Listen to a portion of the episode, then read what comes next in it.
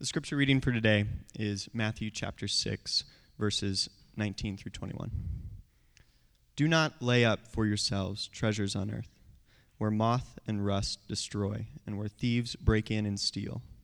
But lay up for yourselves treasures in heaven, where neither moth nor rust destroys, and where thieves do not break in and steal.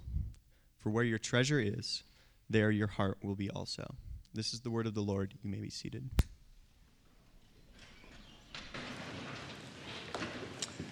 All right, good morning.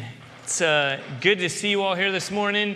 Um, my name is Dave. I'm the lead pastor here at Redemption Tucson. And uh, if you're new or you've never heard me preach before, I didn't preach um, last week. So, um, in case anyone forgot, I want to give you all a heads up. I have a speech impediment.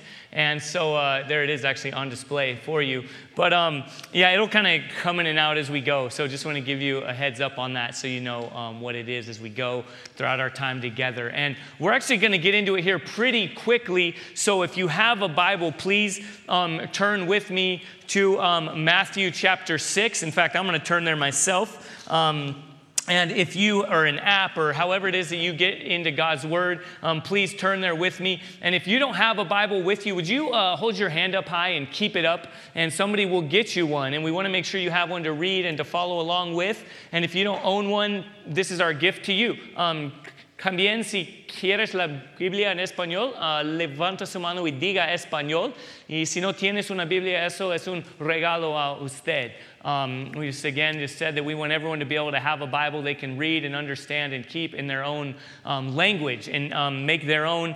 And so again, please do keep this and bring it with you and um, put your name in it and underline stuff. Um, and uh, again, just want to make sure that we all know that God's word is indeed what shapes us, that it is the, uh, the, the, the, that uh, Jesus is, is the word of God made flesh, and that he alone is our hope for transformation.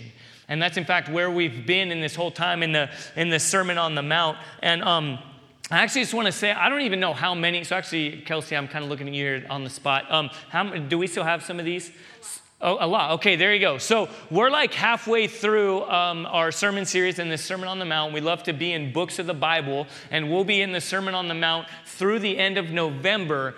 And um, so we had uh, our first day when we got into this sermon series, we introduced these, and I think they all sold out like right away. So we ordered more, and now we have a bunch left. And so um, they cost three bucks. Um, and so if you have that on you, get one. Even if you don't have that on you, get one, because we're not going to just hang on to them. So anyway, want to make sure everyone has one of these. There's some really helpful stuff in there. It's a, it's a notebook that um, follows along how we're breaking through this sermon. So when Jesus initially preached the Sermon on the Mount, he just preached it on a mount.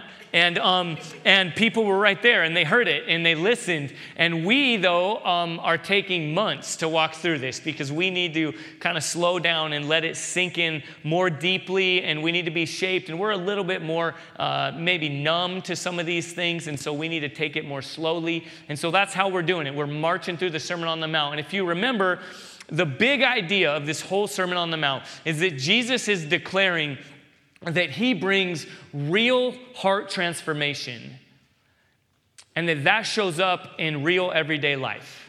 That, that, every part of our lives, that nothing is off limits to the transformative work of Jesus. And as he calls us to put our faith in him, he doesn't just leave us there, right? Some of our propensity is to kind of sprinkle some Jesus into our lives or to, you know, kind of come on Sunday and get our Jesus fill or, you know, whatever it is and then go on from there and think, okay, cool, I've got, I've got this side of my life, I've got my religious side, and then I've got everything else. And Jesus is just blowing that up with this sermon. He's showing, no, no, no, nothing is safe. Okay, nothing is off limits to, to the, the touch, the work, the transformational effect of placing your faith in Jesus. In a sense, he talks about his kingdom. Right before this, he had said, The kingdom is at hand. The kingdom of heaven is among you. That as Jesus enters in, he's bringing his transformational kingdom. The, and so, what that is, is this, okay? When God created us, he, he had a plan for how everything looks and works. And he said that our identity and our purpose would all flow out of our relationship with Him. And then from there, that our relationship with each other would all come, um, again, from our relationship with God. But then when sin entered in to the world. That's essentially not God. That's saying thanks, but no thanks, God. We're going to get, um, get this uh, uh, under our own control. It's as though we flipped things upside down. And I'm not going to demonstrate for you, okay? But just think, imagine with me that we're walking around this world like we're walking on our head, that we see things in a distorted way. We see things upside down. And so we celebrate, we call blessed or, or good a lot of times things that are not the way that God called them to be. And that's where we're going to pick up again this morning is seeing that, that what he calls the good life, how he calls us to live our lives and what we put our hope in, that the, that the, that the object um, and the source of our hope and our devotion apart from Christ is distorted and will always leave us wanting and desperate and unsatisfied and unfulfilled. And so Jesus has some pretty intense words for us. I'm just going to say on the front end before I pray. Um, that um, this, I hope, is jarring for us. Uh, my hope is that by the end, that we'll come to a place where we're encouraged and convicted. And, and, and, oftentimes, Jesus brings us where both of those find need to overlap and need to go hand in hand, where we find hope, we find, we find joy, we find, um, we find encouragement, and yet it's often really painful because He needs to do a surgical work within us. And this specifically, I think, is my hope, and as I prepare it even in my own heart, is it's been unsettling is God's revealed a ton of stuff about my own heart and my own life in ways that I have kept Him uh, away and said, no, no, no, don't, don't speak into this right now. I, have got it. And so my hope is that um, He says His word is sharper than any two edged sword. And so I trust that He's going to pierce us and shape us, um, potentially even painfully through our time together. Okay, so you've been warned, all right? Let me remind you, I love you. Um, and um, with that, let's go ahead and pray and uh, get into our time in Jesus' word together. Lord, we do thank you for um, this morning. Thank you for where we are, wherever we are this morning, even as we just sang that you use pain um, for good, and we don't understand how that works. And um, Lord, you use all kinds of different things to, to, to reveal that you are again the one who brings the waves that come crashing down on us, and that you are ultimately working things together for good. And so, even painful times where we come and we submit to uh, your shaping, your surgical work on our hearts, um, Lord, we trust that, that, that, that your hands are, are safe. They're not easy, um, Lord, they're good, and that you are, you are bringing something good about us individually and communally together. And so uh, we do ask you, though fearfully um, and expectantly, to shape us through this time. Lord, to leave us um, changed by your word. And we pray this in the name of Jesus. Amen.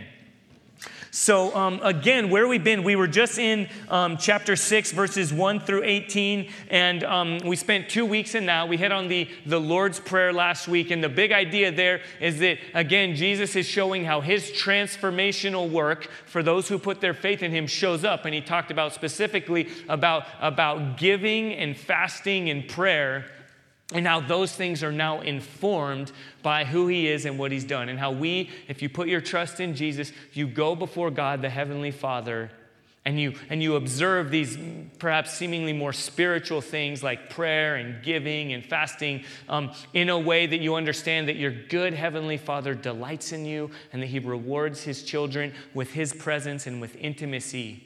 And then that theme pretty much continues on now as He gets into more of just everyday life. Like we say here, all of life is all for Jesus. And, and that's and so now we get into that really practically about how we go about everyday life and how we relate with the relationships and the experiences and the, and the possessions that we have that flows out of the transformational work of Jesus, giving you a new heart. And so with that, we pick up in verse 19. He says, Do not lay up for yourselves treasures on earth where moth and rust destroy and where thieves break in and steal. But lay up for yourselves treasures in heaven, where neither moth nor rust destroys, and where thieves do not break in and steal. And so, the context here, again, I think we need to do some work. We always need to do some work because we come to this and we're like, haha, we got mothballs now, so no, don't need to worry about moths. And um, thieves, I have an alarm si- system, so I'm good there. And now, in our day, in 2016, we have stuff that doesn't decay as much, right? It doesn't wear out, and we're good. Like, we don't even need to hear this. And yet, what he's talking about in this context, it's a predominantly agrarian society. And I'll just, full disclosure here, I'm a city boy. I don't know anything about farming. I did live in Arkansas for five years, but I still, I didn't pick up what they were throwing down. I don't know anything about farming or agriculture in any way. But in this context, what he's talking about is he's talking to a people that their entire lives, everything about them, their identity, their worth, their portfolio, the goods that they produce, the tools and the things that they used to produce the goods that they would sell and they would use for survival and all these things were subject to decay.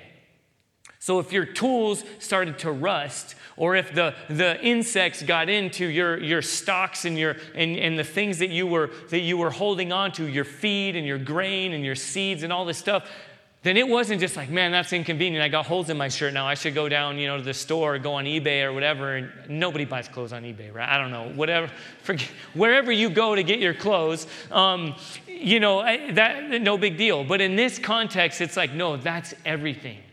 It's like my life is on is on is on, is a, is a house of cards right now built up that could come falling down if these things wear out. And Jesus is saying don't, don't, don't put your hope in those things because they might decay. And he says, But lay up for yourselves treasures in heaven where nothing can, can, can be decayed, where nothing can, can, can be stolen from you. And guys, this is, as we get into this, this is a much bigger question. Hear me, okay? Look at me. This is a much bigger question than do you care too much about your stuff?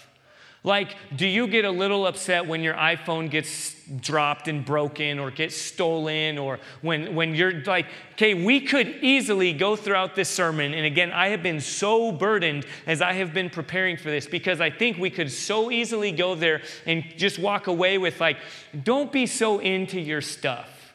Okay, love Jesus more than your iPhone. Okay, go. But the real question here being asked is this Who or what is your God? Who or what do you orient your entire life around?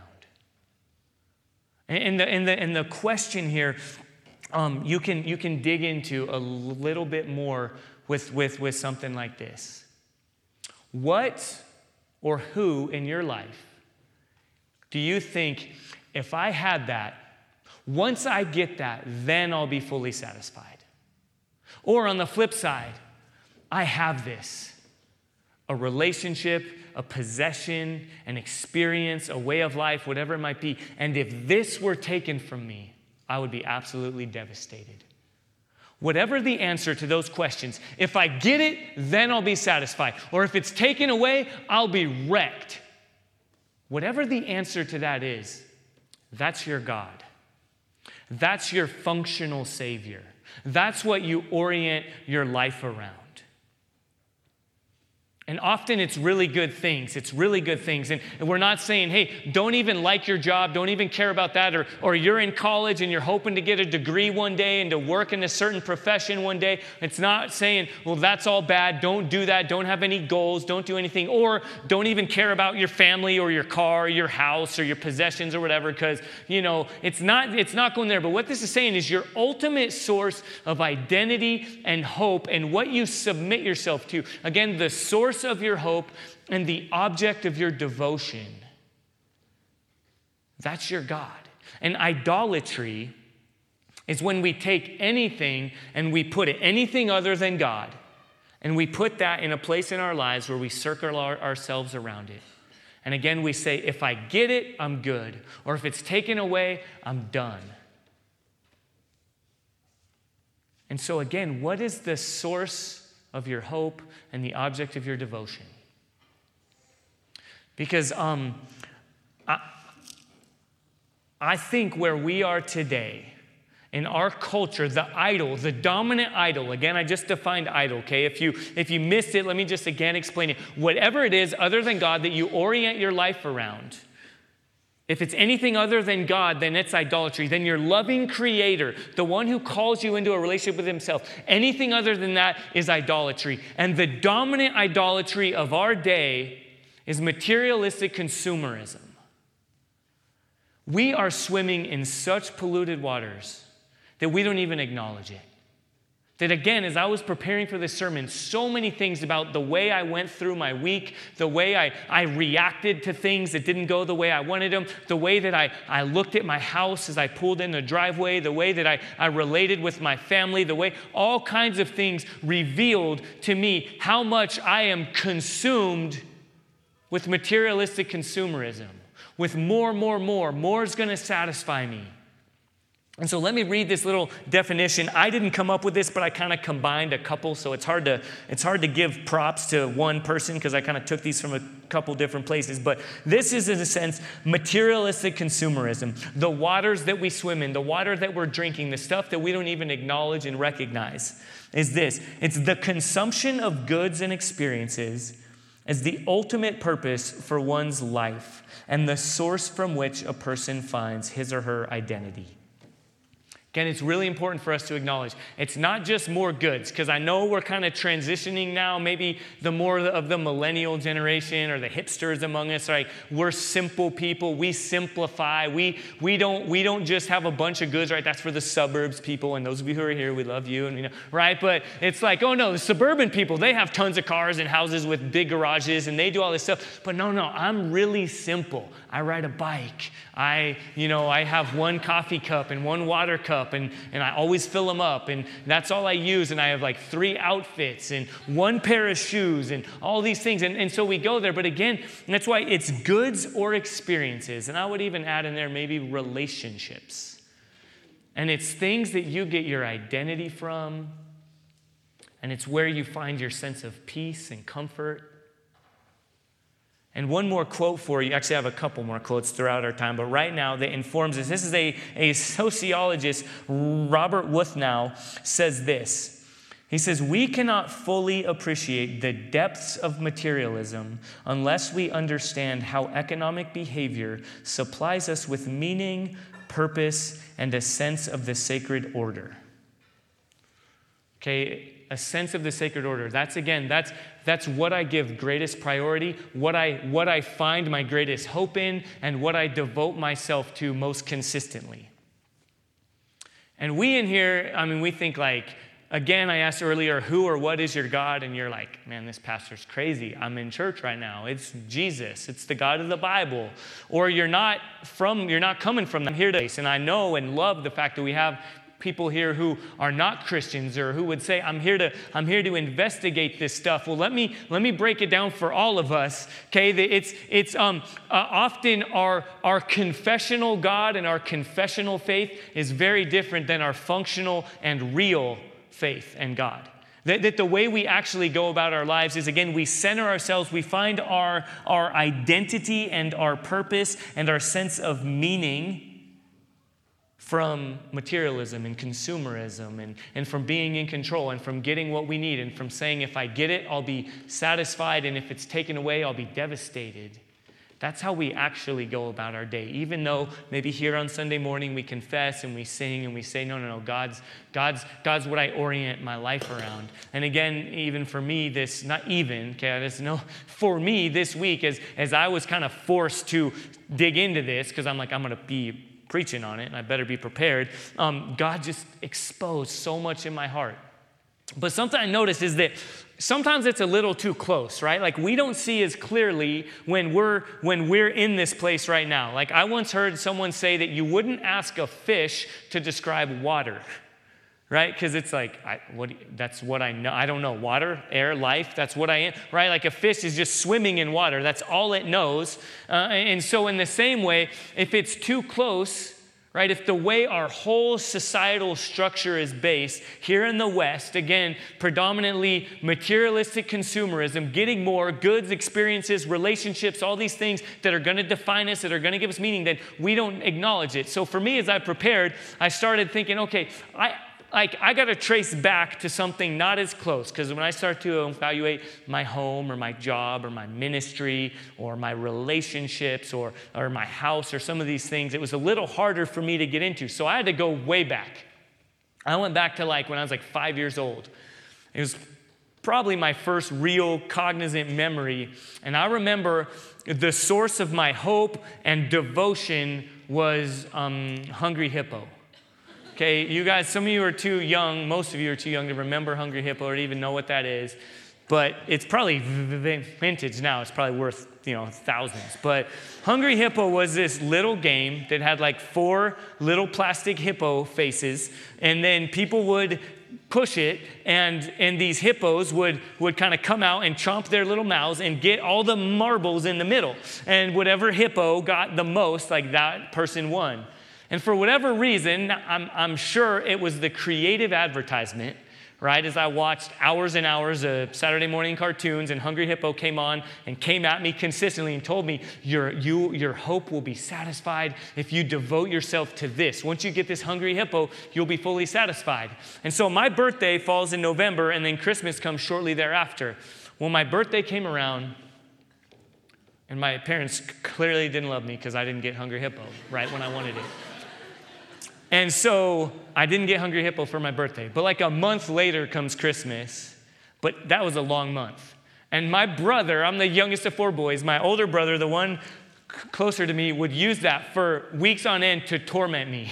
He would like come in, usually again on Saturday morning, and like wake me up and be like, David, there is um, something outside, out in the living room, a, a little package with a name on it it has your name, and um, I'm not going to give it away, but it rhymes with hungry and ends with ippo. Okay, like I'm just, I'm not going to tell you what it is. And I go sprinting out, right, and like run around and probably fall down in the kitchen linoleum. This was the 80s, so there's linoleum, and I'd come and I'd run back and I'd be like, "Where is it?" And he'd just be laughing. And I was so consumed with that. Well, sure enough, Christmas came around. My parents did prove their love. I got the hungry hippo. I was satisfied for about 30 minutes. And then it moved on to something else. And that was probably 1985. And then 87 came around, or 88, whenever it was. And I remember it was now the new Nintendo game, Blades of Steel. Right? Some of you guys, again, don't know anything about that.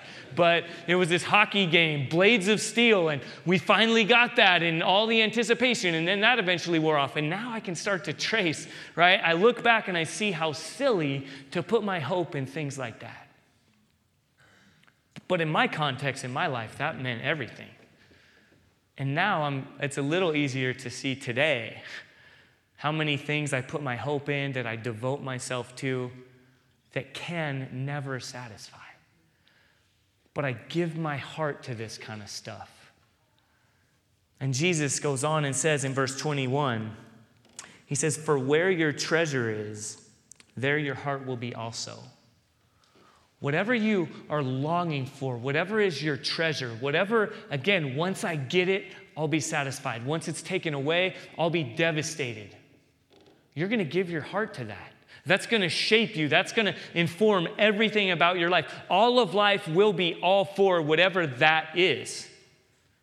And then he continues on, and this might seem a little bit like a weird part if you've studied this section of scripture before, you're like, this part just seems weird. Like Jesus just forgot what he was talking about for a minute because he goes on and says in verse 22 the eye is the lamp of the body. So if your eye is healthy, your whole body will be full of light.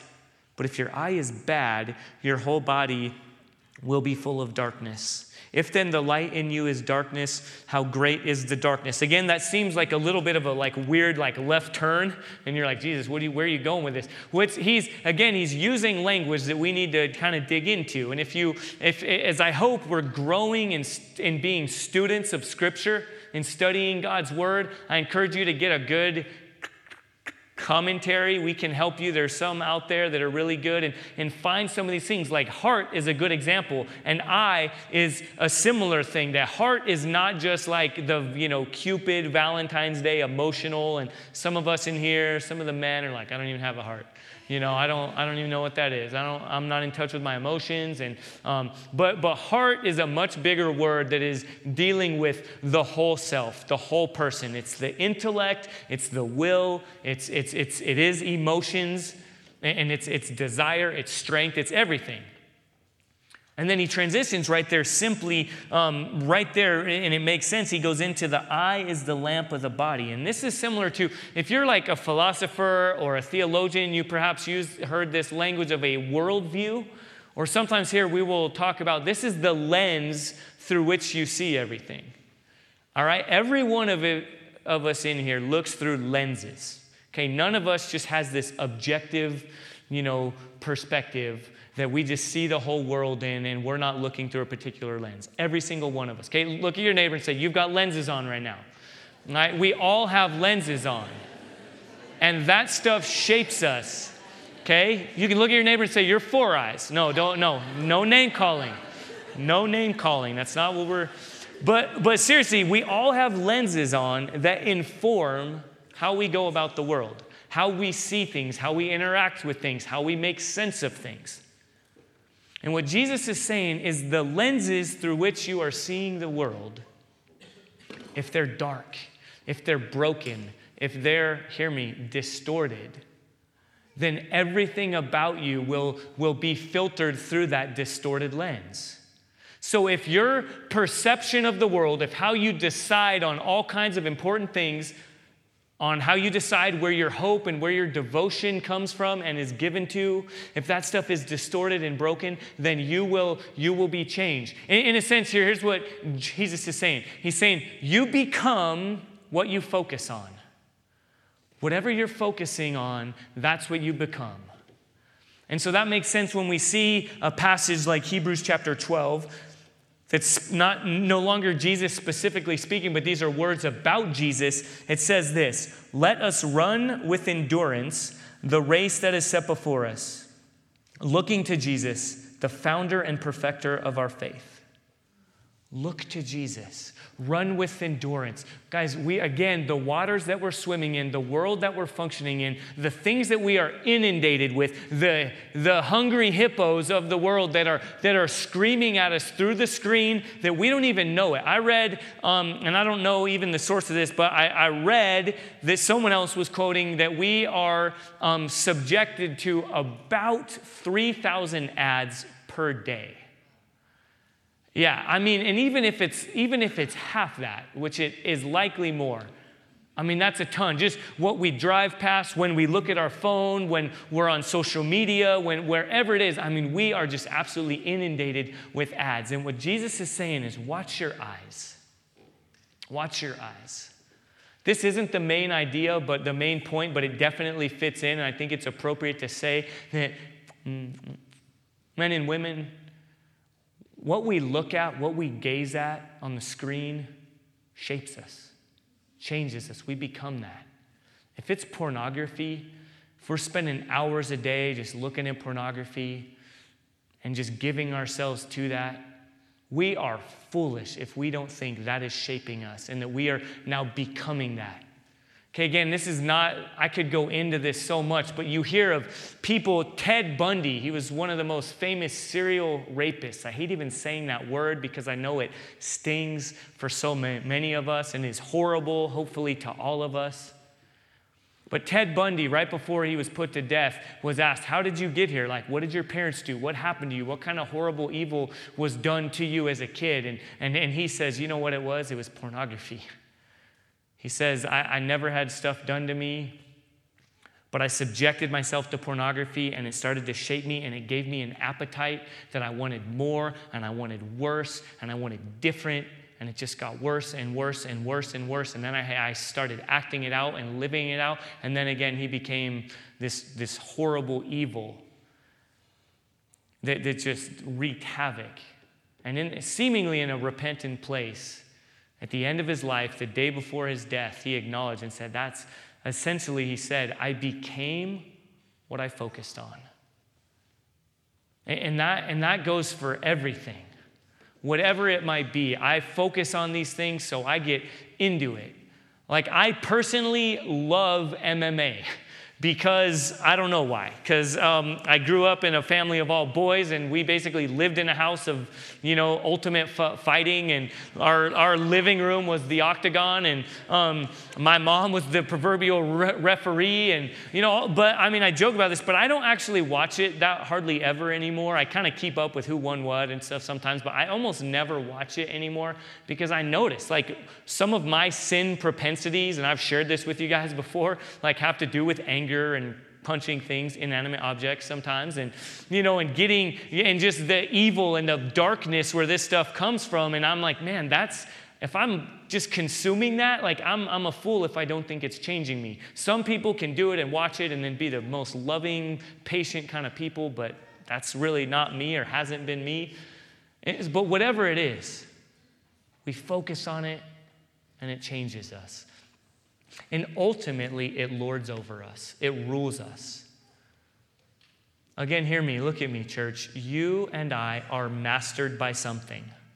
Every one of us are ruled by something or someone. When I asked you earlier, who or what is your God? That's saying who or what rules you, who or what masters you. And, and none of us, I, I, I can't say this emphatically enough, none of us is immune to that, okay? None of us can think, uh, not me. I'm the master of my own domain. I decide what shapes me, what changes me. I'm good. I no, that again, that was sin in the garden. That was no thanks God, I don't need you. I'm going to take it from here. I can I can dabble in this stuff a little bit and I can control and then sin and horror and evil and brokenness and war and divorce and I mean everything in all that is broken in the world flowed out of that kind of silly arrogance that says I'm the master of my own domain. I don't need to submit myself to my good and loving creator because I can do it. And when you do that, when you leave that, you and you and I are fooled into thinking I'm in control, but what is really true is you are controlled by something. And that's where Jesus comes into this last verse 24. He says, No one can serve two masters, for either he will hate the one and love the other, or he will be devoted to the one and despise the other. You cannot serve both God and money. And some of you might have a different word in your translation that says mammon. And I think that's a better that's a better word. It's a more descriptive word. In fact, even in this translation, the ESV, the English Standard Version, and that's what we hand out when we ask you to hold your hand up. That, there's a there's a little note, and it says also translated as mammon. And mammon is a broader reaching term than just money. Okay, mammon, the word mammon there means, means like um, um, wealth and, and power and earthly goods and possessions. And again, I, I would add in there because of our context today, what I read earlier of experiences and relationships. It's, it's things from which we derive our identity and our purpose and our sense of belonging and our source of encouragement and hope, and ultimately what we devote ourselves to. This whole thing, and he is saying you can't serve both God and the world. You can't, you can't serve God and be restored by Him and transformed by Him and just be walking around on your head with distorted lenses that you're looking at the world through and not be unchanged. And we, guys, we don't understand this again because in our context, we it's harder for us because we don't understand kingdom language as much, right? Because Jesus says he's the king and he's bringing his kingdom, and we don't like kings in the U.S., right? Ever since like the colonial times, like we don't do kings here, and we don't, you know, and so we don't get some of this language, and and we miss it. That again, um, the kingdom is is is is the is the reign and rule of Jesus, where everything is as it ought to be in His control control and His will and His power is informing and defining everything. And so we all live, even here in the U.S., where we have a democracy and we don't, you know, we're not a monarchy and all that stuff. We are either a part of the kingdom of heaven that Jesus has ushered in with His death and re- resurrection on the cross and His promise to bring to its full fruition when He returns one day. Or we are a part of the kingdom of this world. It's one or the other. And we think through lenses of employer, right? Like we're like, okay, my main job, my full time job is Jesus. And then I've got another job, a side hustle, like an- another employer that I can kind of manage on my own. and these employers relate with each other and work out together. But no, there's language here intentionally used of master. And a master doesn't want you to be mastered by anyone or anything else, especially when it's your good and loving master, your Lord and Savior, Jesus, who has come to restore you back into that loving relationship where the rule of God gives you hope. And he calls you into a devotion to him that is trustworthy because he has proven to you and to me that he loves us so radically that he died on the cross and rose from the dead in order to put sin and death and being mastered by anything else to bed and to raise you and me again to new life and to new hope and to a new life of devotion, to being ruled by the God who loves you and cares for you and has proven his love for you and calls you to live all of your life, every facet of your life, not just the religious stuff, not just Sunday mornings, but everything in relationship to him. Jesus has come to set us free. He's come to set us free. And yet we continue to put shackles on. We continue to submit ourselves to other masters that will always leave us wanting, that will always leave us disappointed, that are not trustworthy. And, church, there are implications here for us to consider. Again, to continue to sit in this uncomfortable place. On an individual level, I just want to ask you what does this mean for you? What have you given yourself to? What have you submitted yourself to that, that shapes you? What is it that you say, if I had that, I'd be satisfied? Or if it was taken away, I'd be devastated? And perhaps it's, it's, it's financial things. In fact, it's probably for most of us informed by that in some way.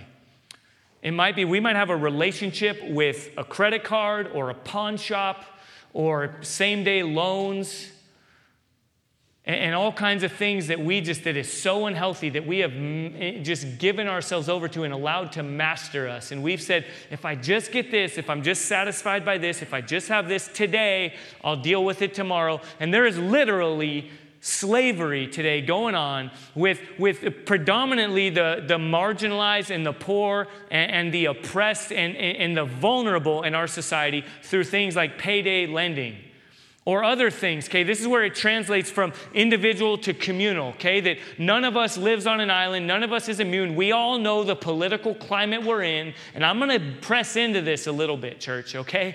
I've told us before that, that we don't come here to be comfortable. All right, that's not why we're at church. That's not why I'm here. That's not why I do this. That's not where I don't think that's what, what God's word just wants to bring to us. No, He, he has come not just to give us information and not just to comfort us, um, especially in the moment, but to transform us. Amen? And so you can take comfort and solace, all of us, and knowing that, that we're all going to be uncomfortable together. Okay, so we can hold each other's hands, we can be here together, and we can, be, we can take comfort in the fact that we're uncomfortable together. But there's a really important political climate that we're in that, on the one hand, we need to ask ourselves, wherever you are, if you're on the left or the right, wherever you find yourself, where you can think, man, my hope and what I devote myself to has, has to do with, with what goes on on November 8th with the election, with what comes about, with, with man, if this happens, I'll be devastated. If this doesn't happen, I'll be satisfied. And, and we just, we give ourselves to this stuff. And then there are things on the ballot that, that have to do with, with loving God and loving our neighbor. Again, some things that some of us are privileged not to even think about. That, again, let me just speak briefly into one of them that has had a dramatic impact on my own family Proposition 205. It's about the legalization of marijuana. And I know for a fact, by the way, there are people in here, in our church community, that's the messiness, the beautiful messiness of Jesus calling a diverse people to be his people, a tapestry woven together, growing together as one people, as his people that disagree on some things. And there are people in here that think, oh, if we just legalize marijuana, then eh, we would have way less crime and way less this and way less that. And then other people say, no, if, we, if it can't be legalized, well, let me just inform form that, um, again, mammon, this idea of, of serving two masters, of the God of mammon, that we've got to recognize, guys, that we live in a world today that is absolutely driven by wealth and power and comfort, not by the kingdom that Jesus has come to usher in, that is always, always all about loving God and loving his people. And Proposition 205, I guarantee you, is not driven and funded by loving people. Historically, the poor and the marginalized and the oppressed have continued to get more and more so by things like the legalization of drugs and the, and, the, and, the, and the quick accessibility of marijuana, and then that leads to other drugs. And then from there, the quick direction, the quick path from you get caught using marijuana to now you're in prison and all these things. And again, this is, these are complex subjects, and Jesus doesn't just come to speak into the simplistic, but he calls us to press into the complex. And I'm going to read us one more quote in a moment, but I want to tell you here I'm not going to give you what to vote for and what to vote against, or who to vote for and who not to vote for. I'm not going to give you a checklist. And you, hopefully, we all are uncomfortable right now because I know I'm offending everyone, hopefully, in this place right now. All right, they're, they're, hopefully you're not here. I'm not speaking into one demographic or against. If you're trying to find my angle, it's as much as I, I believe wholeheartedly, it is it is check your heart.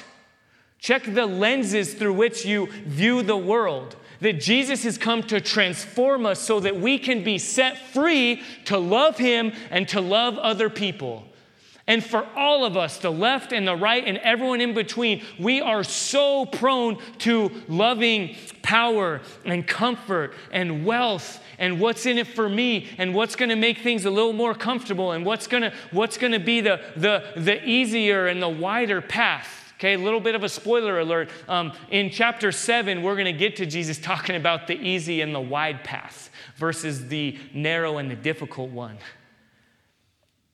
And he, he, he laid his life down for the poor and the marginalized and the oppressed and those who can't speak on behalf of themselves. He didn't consider what he had something to be held on to, but something to give up for the good of others. And I know that I could have tied a little pretty bow on this sermon about five minutes ago and where I left it and on the individual, you know, do you love your stuff too much and will you submit it to God? But we, the, the corporate and universal implications of us as God's people together, can't go unaddressed. Jesus doesn't leave it unaddressed. And this last quote I want us to read is by a, a theologian and a, and a scholar, N.T. Wright. He says this He speaks into our world today. He says, The massive economic imbalance of the world is the major task that faces us in our generation and the number one moral issue of our day. The present system of global debt is the real immoral scandal, the dirty little secret, or the dirty, enormous secret of glitzy, glossy Western capitalism Whatever it takes, we must change this situation or stand condemned by subsequent history alongside those who supported slavery two centuries ago and those who supported the Nazis 70 years ago. It is that serious. He, he adds that last little sentence because he knows that we're going to lean in and say, That's crazy. And by the way, he's not, this isn't, some of us want to be like, oh, well, this guy's a commie, you know, crazy. Like, he attacked Western capitalism. And he is a Western capitalist. He's a, he's a professor at one of the most expensive, prestigious universities in the world. He lives in England. He's from England. Okay, he's not a, he's, this isn't left versus right here. He's not a commie that we can just quickly dismiss. Okay, he's, and some of you are like, oh, good, I thought he was, man. I thought, I thought he just hung out on Fourth Avenue and that's where he was going. And, um, Again, this is though to press in. It's like this is a, a I think, a prophetic call out. This is an uncomfortable call out of recognizing the waters that we are swimming in, that Jesus' real transformation, church, shows up to set us free, free to a place where we can love God and love others. And so, again, you do with this what the Lord leads you to do. I'm not giving you a list, I'm not giving you all the answers here. Thankfully, Jesus has already given us his Holy Spirit. Amen. And that Spirit will, will lead us. What, what I am here to, to hopefully inform by the Spirit, and, and, and he's at work in us, even right now, convicting us, is to question the lenses through which we see the world is to question what truly is our God and how does that inform every part of our lives. Because, church, if you put your hope in anything other than the God who loves you and has promised to fulfill you, if you devote yourself to anything other than the trustworthy God who has proven his love for you on the cross, then you will be left wanting and you will be left devastated. And Jesus has come to set us free because we serve a mighty God who has come to restore all of life. So as we as we respond right now, this is what I want us to do. To press in right now. Let's even close our eyes right now. I'm going to I'm going to lead into a prayer right now. And, and I want us to all every single one of us right now come before God and say, God, how do I respond right now? How do, how, what have I left off limits to you that you want to speak into? God, what have we placed as the object of our hope and our devotion? What have we given ourselves to? What have we fooled ourselves into thinking we are not mastered by, but we have given ourselves to? Lord, what kind of lenses do we have on? Individually and communally corporately. As Redemption Church Tucson and as every individual in every individual seat. Holy Spirit, we invite you to come and to lead us now in a time of response that I trust and pray is both convicting and heavy and yet incredibly exciting and freeing because you have set us free because we have we have been set free from being lorded over by or mastered by anything other than you. So as the worship team comes up right now and as we prepare to respond church i ask you to to come humbly and honestly and say god form me shape me expose me lead me and lord lead us as your people to be good news, to be a light that is on a hill, Lord, that a, that a desperate world looks at and sees our good works, sees our love for God and our love for our neighbor and our sacrifice of self. And Lord wants to glorify you and come to you for hope and joy. And we pray these things in the name of Jesus. Amen.